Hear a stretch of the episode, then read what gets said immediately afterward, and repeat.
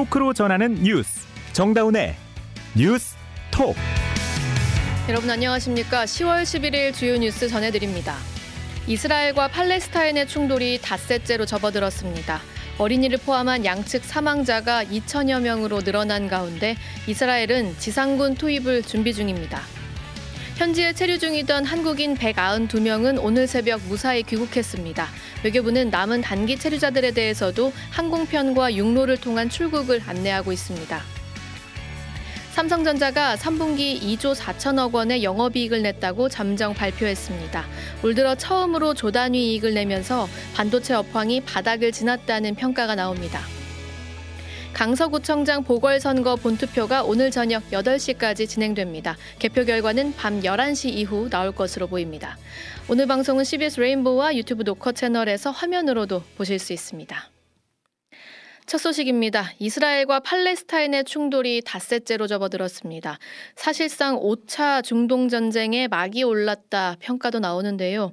이스라엘은 가자 지구에 대한 지상전 준비를 서두르고 있습니다. 권민철 기자 나와 있습니다. 안녕하세요. 네, 안녕하세요. 네, 어제 양쪽 사망자 수가 1,600명 수준이라고 보도를 드렸는데 벌써 음. 2,000명 넘었다고 지금 나오고 있거든요. 네, 오늘 이제 통계가 좀 새로 업데이트된 게 있는데 이제 이스라엘 예. 쪽 사망자만 1,200명 어, 그리고 팔레스타인 가자 지구 쪽 이제 사망자가 900명을 넘어섰다 네. 이런 보도가 지금 나오고 있고요. 가자 지역 가자 지구 쪽 이제 피해자들 가운데는 120명 정도가 어린이였다는 보도가 있습니다. 예. 오늘 인공위성 사진으로 가자 지구 현장을 보니까 아, 지옥이 따로 없다 이런 생각이 들 텐데요.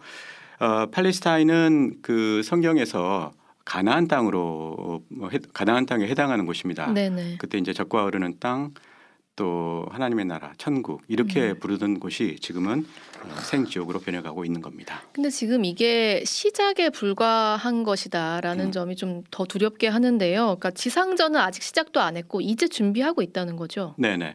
어제 밤부터 이 지상전의 징후들이 일부 포착이 되고 있다고 하는데 그 이스라엘 주민들 그러니까 국경에 마주하고 있는 어, 쪽 거주하는 이스라엘 주민들 사이로는 이제 준비 태세가 발령이 됐다고 하고 그리고 예비군들을 대상으로는 소집 명령이 발동이 됐다고 합니다. 네. 해외에 거주하고 있는 그 예비군들이 덜어 있나 본데 이스라엘 항공사들은 이들 해외 거주 이 예비군들을 실어 나르기 위해서 특별 기위를 지금 편성을 하고 있다고 하고요. 예. 전체 예비군 규모가 36만 명 정도라고 하는데 아. 아 이거는 어, 50년 전, 그러니까 73년 10월에 이 4차 중동 전쟁이 벌어진 바 있는데 그 이후, 이후로 가장 큰 규모라고 합니다.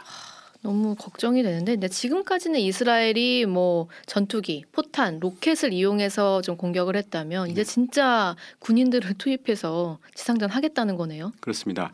가자지구 뭐 보도가 여러 차례 나왔습니다만 어, 조금 알기 쉽게 설명을 드리면 서울 3구, 강남 3구 어, 면적이요. 서울 강남 3구를 더 강남 3구에 그다음에 강동, 영등포 관악구 이를 여섯 개 구를 더한 정도의 면적이거든요. 가자지구. 네, 네. 인구는 230만 명 정도가 거주하고 오. 있기 때문에 상당히 밀집도가 그러게요. 높습니다.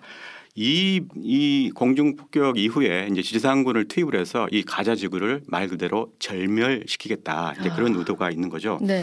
이 국경선과 나란히 242번 국도가 이스라엘에 있는데 예. 이 국도를 따라서 어, 이스라엘의 탱크 또 헬기들의 움직임이 지금 포착이 되고 있다고 하고요. 음. 어, 가자 지구는 2007년도부터 이제 하마스가 사실상 통치를 하고 있는데 이때부터 이스라엘이 육해공 모든 면에서 봉쇄를 하고 있거든요. 네. 어, 지금은 이 모든 공공 서비스가 완전히 차단됐다고 합니다. BBC 기자가 현지를 지금 중계하고 있던데요. 한 그 부분 한번 들어보시죠.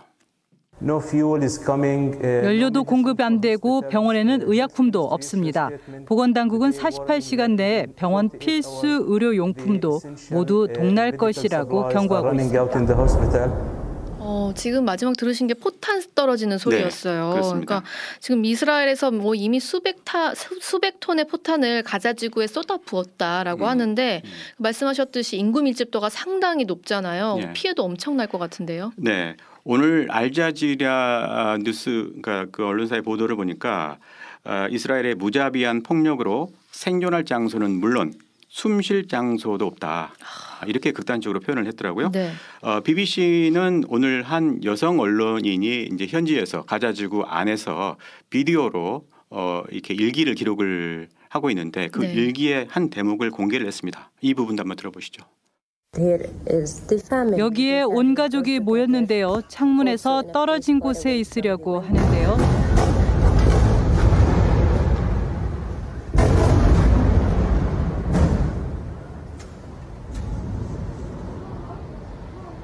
네, 역시나 지금 뭐 계속 쾅쾅쾅한 떨어지는 소리 들으실 네, 수 있어요. 이러다 보니까 네. 대피를 어디에서 대피를 하겠습니까? 예. 어, 그래서 이제 주민들이 몰려드는 곳이 학교라고 하는데 음. 그런데 놀랍게도 이스라엘군은 이 학교까지도 이 폭격의 대상으로 삼고 있다고 합니다. 아이들이 있을 수 있는데도요. 네 네. 현재 그 유엔 팔레스타인 난민 보호 기구에 따르면 어, 현재까지 학교 네 곳이 이 폭격을 받, 폭격을 받았다고 하고요.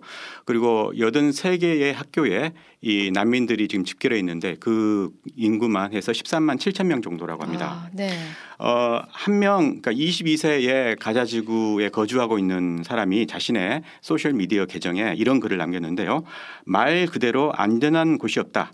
돌아가신 할아버지가 말씀하신 48년 나크바 상황이 이제 이해가 간다 아. 이렇게 적었습니다. 그러니까 팔레스타인 사람들에게 이런 일이 처음이 아닌데 그 48년 음. 나크바 상황이란 건 뭘 말하는지 좀 더 설명해 주세요. 네, 48년 팔레스타인 대학살을 말하는데요. 이 서방에서는 이를 1차 중동 전쟁이라고 네. 부르는 바로 그 사건입니다. 음. 어, 배경을 좀 설명을 드리면 1차 세계 대전 전후로 팔레스타인은 영국이 점령을 하고 있었거든요. 음. 그때 이제 전쟁을 수행을 해야 되기 때문에 영국은 어, 유태계와 손을 잡습니다. 아. 유태계의 어떤 금융 그 자본을 끌어들이고 전쟁을 수행하기 위해서 또 유태인이 가지고 있는 어, 무기 기술을 얻기 위해서입니다. 네. 이 대가로 어, 영국은 이 팔레스타인 땅에 유태인의 세계 곳곳에서 떠들고 있는 유태인의 거주를 허락을 합니다. 음. 그 대가로요.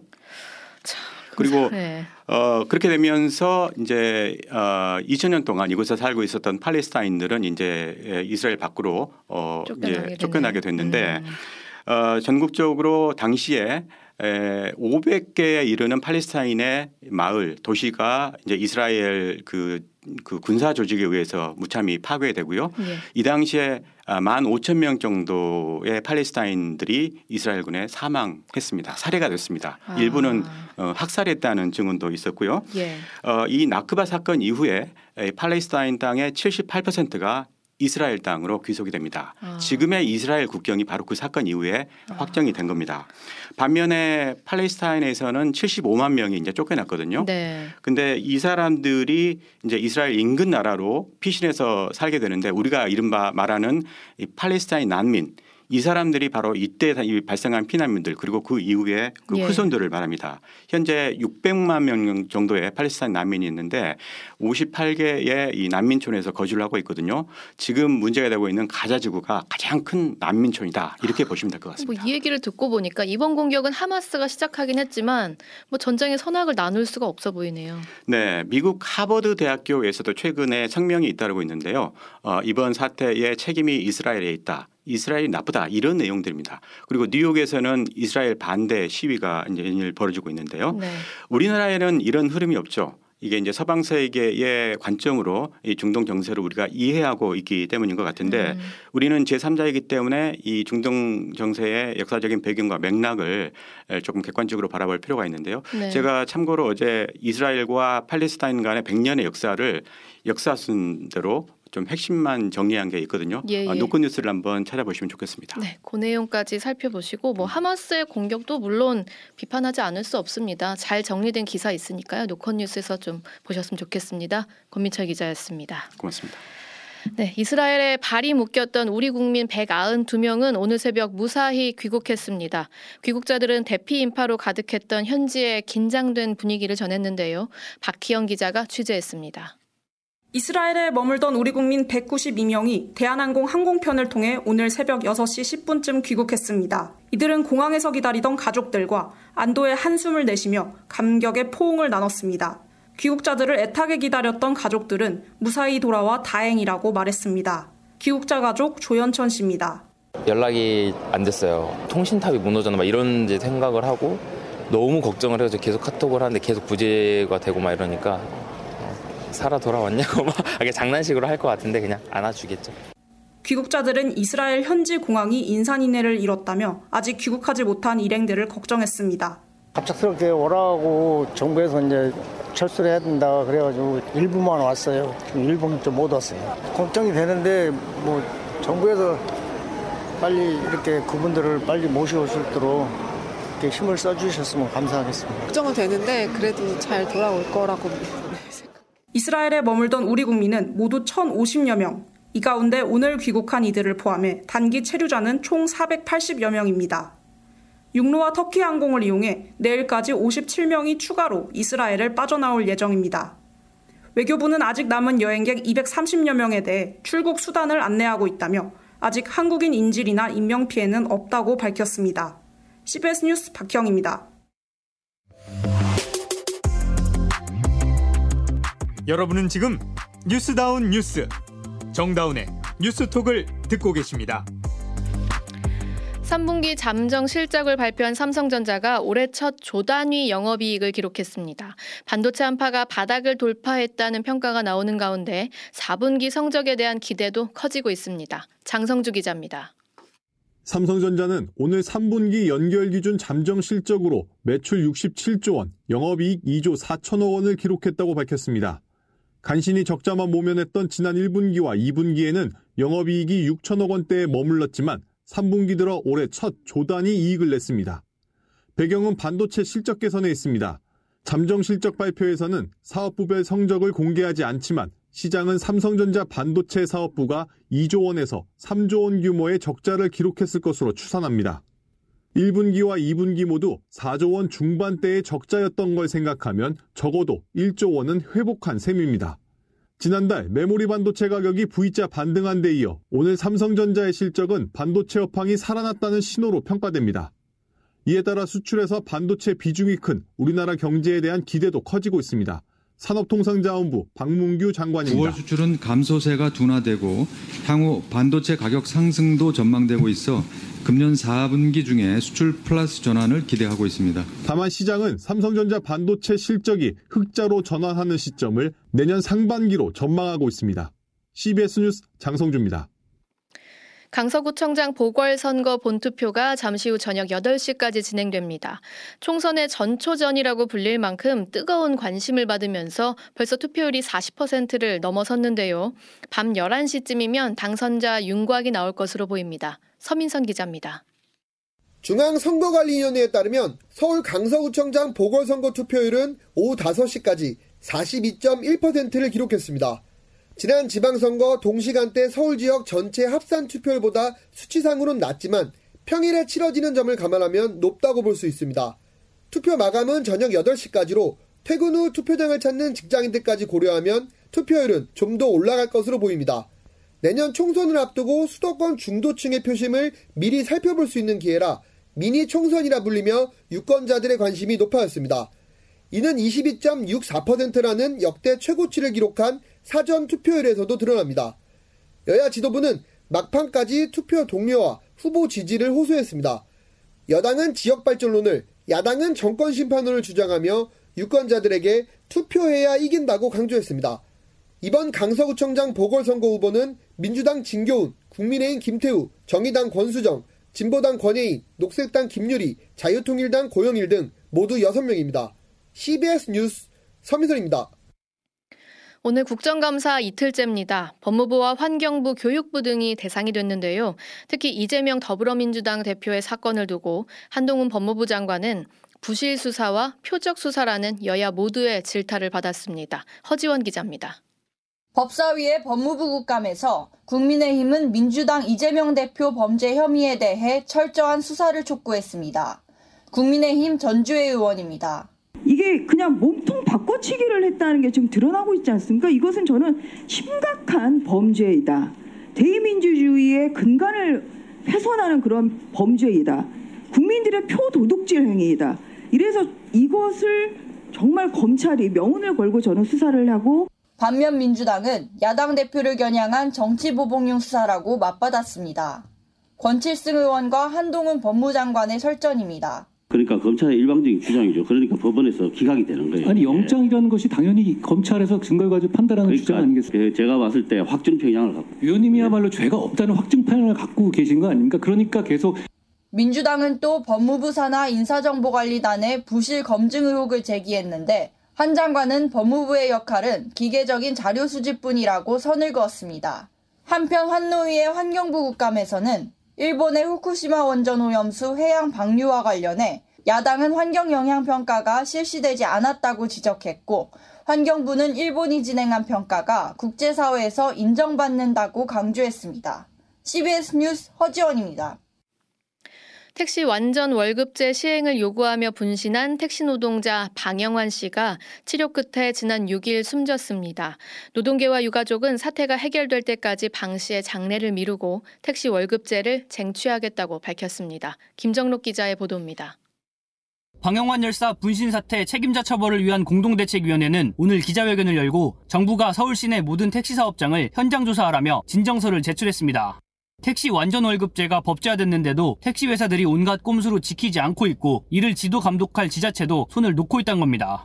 회견에 참석한 방 씨의 딸은 울먹이면서도 아버지의 유지를 잇겠다고 강조했습니다. 방 씨의 딸입니다. 저는 이분들과 한 마음으로 뜻을 모아 아버지의 뜻을 이루기로 결심하였고 저는 끝까지 싸울 것입니다. 이에 따라 유가족과 노동계는 방 씨의 장례 절차까지 미루며 전면 대응에 나서겠다고 선언했습니다.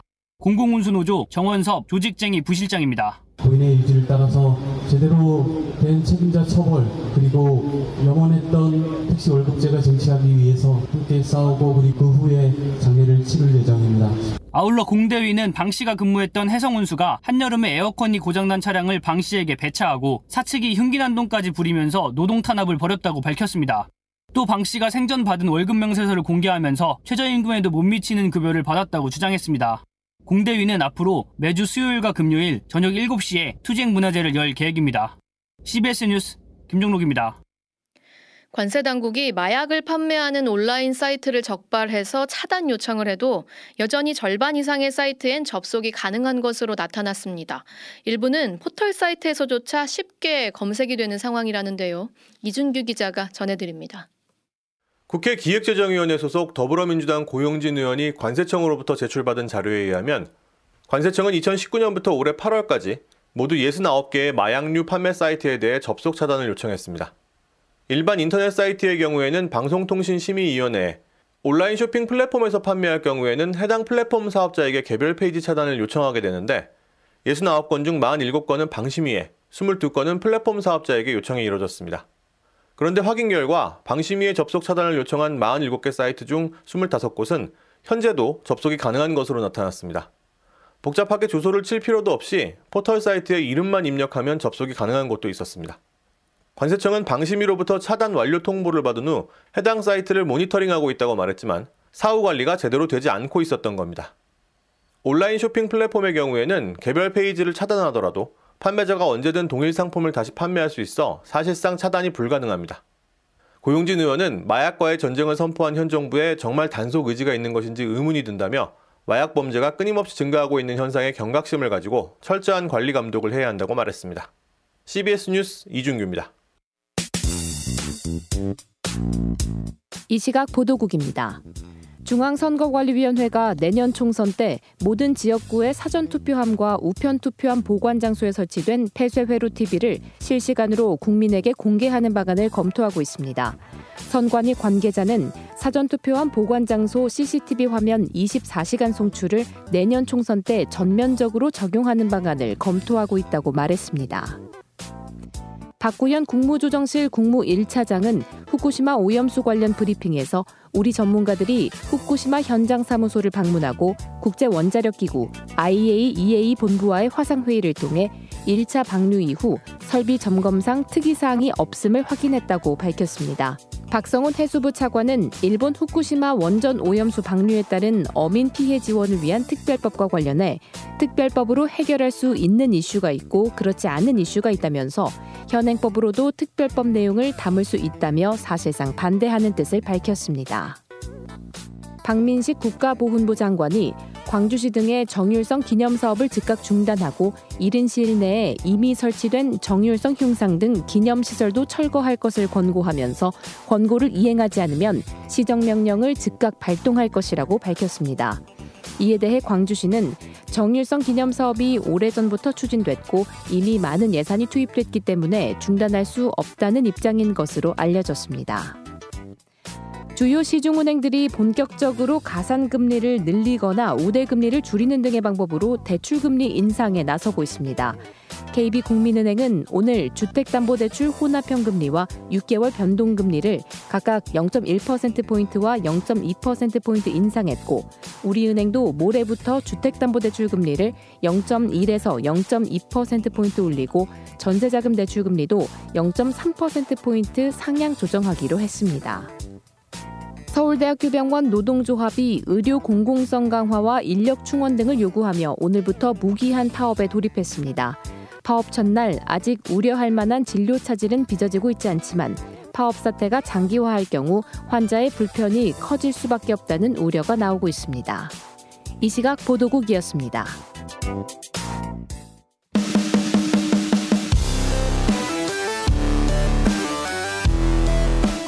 온라인 핫 이슈를 짚어봅니다. attention 뉴스. Attention 뉴스 김동빈 기자 어서 오세요. 네 안녕하세요. 네, 오늘 가져온 소식 뭔가요? 네첫 번째 소식은 심상치 않다 수원 일가족 전세 사기 파장입니다. 네. 그 경기도 수원에서 전세 사기를 벌였다고 의심받는 일가족에 대한 피해 신고가 잇따르고 있습니다. 그 현재까지 접수된 피해 신고만 지난 9월부터 300건에 이른다고 아. 해요. 이게 모두 사기 피해로 이어질 경우 엄청난 파장이 예상됩니다. 네네. 또 수십 건의 고소장 고소장도 접수가 돼서 관해서 경찰도 수사에 나섰습니다. 네. 이 일 가족 부동산 임대업을 하는 정모 씨 부부와 그 아들인데요. 네. 경기도 전세 피해 지원 센터에 신고된 내용들은 대부분 보면 계약 기간이 만료됐는데도 전세 보증금을 돌려받지 못했거나 음. 보증금을 이제 돌려받지 못할 것을 우려해서 봉, 법률 상담을 신청한 내용들이었습니다. 예. 신고는 수원 쪽에 집중이 됐고 화성 병점과 장안 등도 있는 것으로 파악이 됐습니다. 임차인 상당수는 역시 20, 30대인 것으로 전해졌습니다. 예. 사실 이 일가족의 사기 소문 지난 9월부터 온라인 커뮤니티에서 정말 시끌시끌했는데요. 정실 일가와 관련된 임차인들은 자체 온라인 커뮤니티까지 만들어서 정보를 공유하고 어. 대안 마련을 하고 막 그랬다고 합니다. 네네. 이들 임차인은 자체적으로 조사도 벌였는데 정실 일가 소유 건물만 51개 예 이르는 것으로 파악됐다고 임차인들이 합니다. 조사한 결과 네. 네. 일부 건물은 이미 경매, 단전 예고장 등이 붙은 것도 있다고 하는데요. 음. 이에 임대인인 정 씨가 이 모임방에 등장을 해서 호소문을 올리며 문제 해결을 약속도 아, 하기도 했다고 문제 합니다. 해결하겠다. 좀만 네. 기다려 달라. 하지만 현재 연락이 닿지 않는 상태라고 합니다. 경찰은 정 씨 일가에 대해 출국 금지 조치를 했고요. 공인중개사 4명도 피의자로 입건한 상태입니다. 한편, 한편 경기도는 이 사건 관련해서 13일에서 14일 옛 경기도 청사 신관 4층에서 현장 설명회를 열 예정이고요. 음. 피해자 상담도 진행할 예정이라고 합니다. 미추홀구에서 그런 일 생긴 지 얼마 안 됐는데 또 네. 비슷한 사건이 수원에서 다음 소식 볼까요? 예, 다음 소식은 SNS에서 돈 자랑한 손녀 때문에 할아버지 재산 몰수입니다. 손녀의 SNS 돈 자랑에 중국 퇴직 간부가 당적이 박탈되고 재산이 몰수되는 일이 발생했습니다. 네. 이게 중국 신문망 신문망 등 현지 매체에 따르면 광둥성 선전시 기율위원회 감찰위원회는 어제 선전시 교통국 화물운수관리분국의 전 분국장 중공 중공치의 당적을 박탈했습니다. 네. 시 기율감찰위는 중공치가 불법으로 벌어들인 소득도 몰수를 하고 부정축제 등 심각한 법규 위반 혐의에 대해 조사해, 조사할 방침이라고 밝혔는데요. 은퇴 16년이나 흘렀다고 해요. 어, 근데 그런데 어떻게 발견이 된 거죠? 이게 바로 손녀 때문에 그렇게 됐다고 어. 합니다. 손녀가 SNS를 좀 많이 하나 봐요. 그래서 네네. SNS에 집안의 불을 과시하는 글을 올리면서 이제 드러나게 됐는데요. 요 손녀가 북극맥이라는 필명으로 활동한다고 합니다. 그래서 3월 중국판 트위터인 웨이보에 가족 7명이 호주에 이민한다 이 음. 사실을 음. 알렸는데 예. 그러면서 한 말이 문제가 됐습니다. 우리 집에 막대한 재산은 많은 중국인이 제공한 것이다. 내가 어떻게 중국을 좋아하지 않을 수 있겠냐? 이렇게 염장을 질렀다고 합니다. 예. 그러면서 내가 아는 것은 우리 집 재산 규모가 아홉 자릿수. 그러니까 한 1억 위안 정도인데 우리 돈으로 184억 원 정도라고 합니다. 가고 싶은 나라가 있으면 어디든 갈 수 있다. 이렇게 주장을 하기도 했다고 합니다. 음. 이에 대해 중국 누리꾼들이 비판이 쇄도했고 쇄도하자 그 이 손녀가 집안에 청장급 이상 간부가 없는 사람은 나를 욕할 자격이 없다 이렇게 아, 답변을 했다고 합니다. 금수저 물고 태어나지 않은 아니면 뭐, 말하지 말아라 어, 뭐 말하지 이런 말아라. 취지인 건데 그것도 능력이다. 예, 자기 할아버지 사진을 올린 뒤에 횡령한 것 같다 이런 언급도 했다고 해요. 네. 논란이 커졌고 이 비난 여론이 당국으로까지 커지자 결국 이렇게 조사를 받게 됐습니다. 결국은 정의가 구현됐네요. 네. 네 여기까지 듣죠. 김동빈 기자였습니다. 네 감사합니다. 이어서 날씨 전해드립니다. 이수경 기상 리포터. 네, 내일과 모레도 고기압의 영향권에서 가을을 만끽하기 좋은 날씨가 이어지겠습니다. 다만 일교차가 커지면서 해가 지고 나면 기온이 급격히 떨어지기 때문에 체온 조절에 조금 더 신경 쓰시기 바랍니다. 내일까지 전국적으로 맑은 날씨가 이어지겠는데요. 다만 내일 아침에는 곳곳으로 안개가 짙게 끼면서 교통 안전에 주의가 필요하겠습니다. 내일 밤부터 구름량이 많아지겠지만 금요일까지는 비 소식이 없는 상태인데요. 다만 토요일에는 중부 지방 과 전라북도, 경상북도를 중심으로 가을비가 내릴 것으로 보여서 야외 활동 계획에 참고하셔야겠습니다. 내일도 전반적으로 오늘과 비슷한 기온이 예상됩니다. 서울의 경우 내일 아침 기온은 13도 안팎으로 다소 쌀쌀하겠지만 한낮 기온 23도까지 오르며 온화해지겠는데요. 그만큼 낮과 밤의 기온차가 크겠습니다. 당분간 기온은 평년과 비슷하거나 조금 높겠고 일교차 큰 날씨가 계속되겠는데요. 야외 활동이 많아지는 시기인 만큼 건강 관리와 함께 안전사고에도 유의를 하시기 바랍니다. 지금 서울 기온은 22.6도입니다. 날씨였습니다. 네, 인천에, 인천뿐만이 아니라 수원에서도 이 전세 사기 사태가 대규모로 확산될 가능성이 커지고 있다는 소식 전해드렸습니다. 지금까지 통과된 전세 사기 관련법은 이미 발생한 피해를 구제하는 데 집중이 돼 있는데요. 지금 이 시점에도 사기 위험이 있는 전세 물건들에 다급한 청년이나 신혼부부가 얼마든지 발을 들일 수 있습니다. 이 피해를 막기 위한 위험 부동산 조사 그리고 대책 매우 시급해 보입니다. 오늘 정다운의 뉴스톡이 준비한 소식은 여기까지입니다. 여러분 내일 다시 뵙겠습니다. 고맙습니다.